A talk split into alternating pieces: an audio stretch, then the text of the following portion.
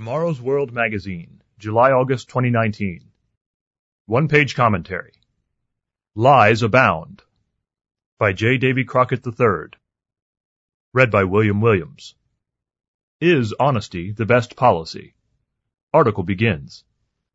Today, truth seems elusive as opposing political parties trade strident accusations of lies, all lies.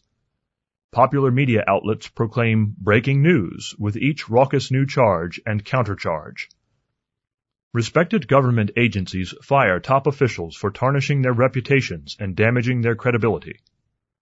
Locally, states and municipalities have seen streams of elected officials convicted of ethics violations. Perjury, or lying under oath, is a serious crime that has brought down many from trusted roles.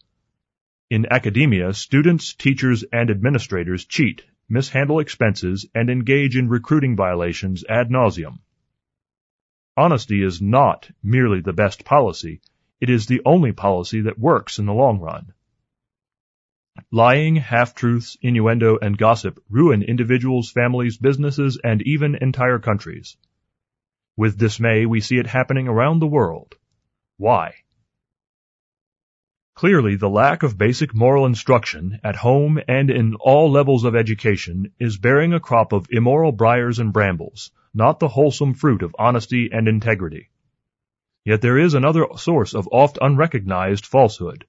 You may be surprised at the lack of honesty and integrity woven into mainstream Christian belief.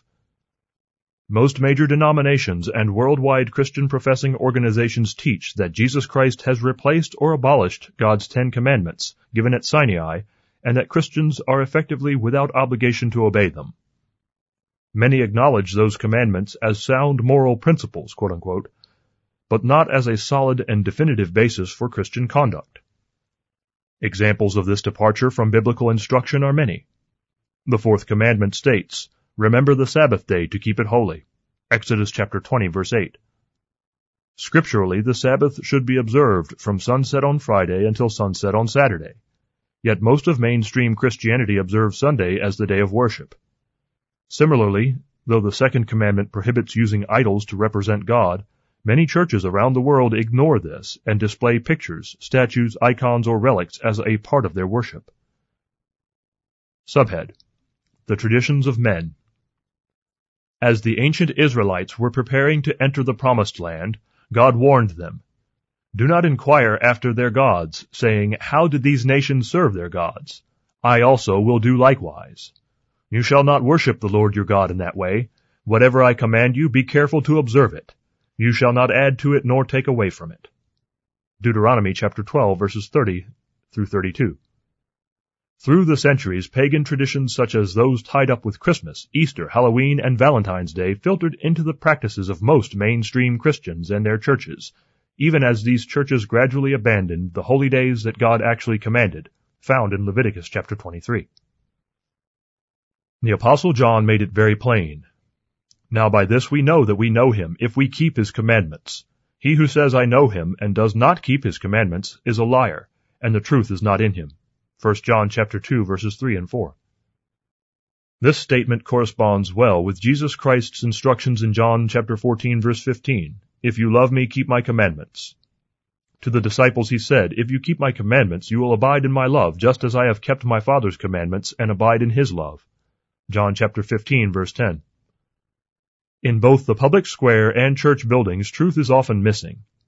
Party ideology has replaced true concern for the governed. Man-made religious traditions have replaced biblical truths.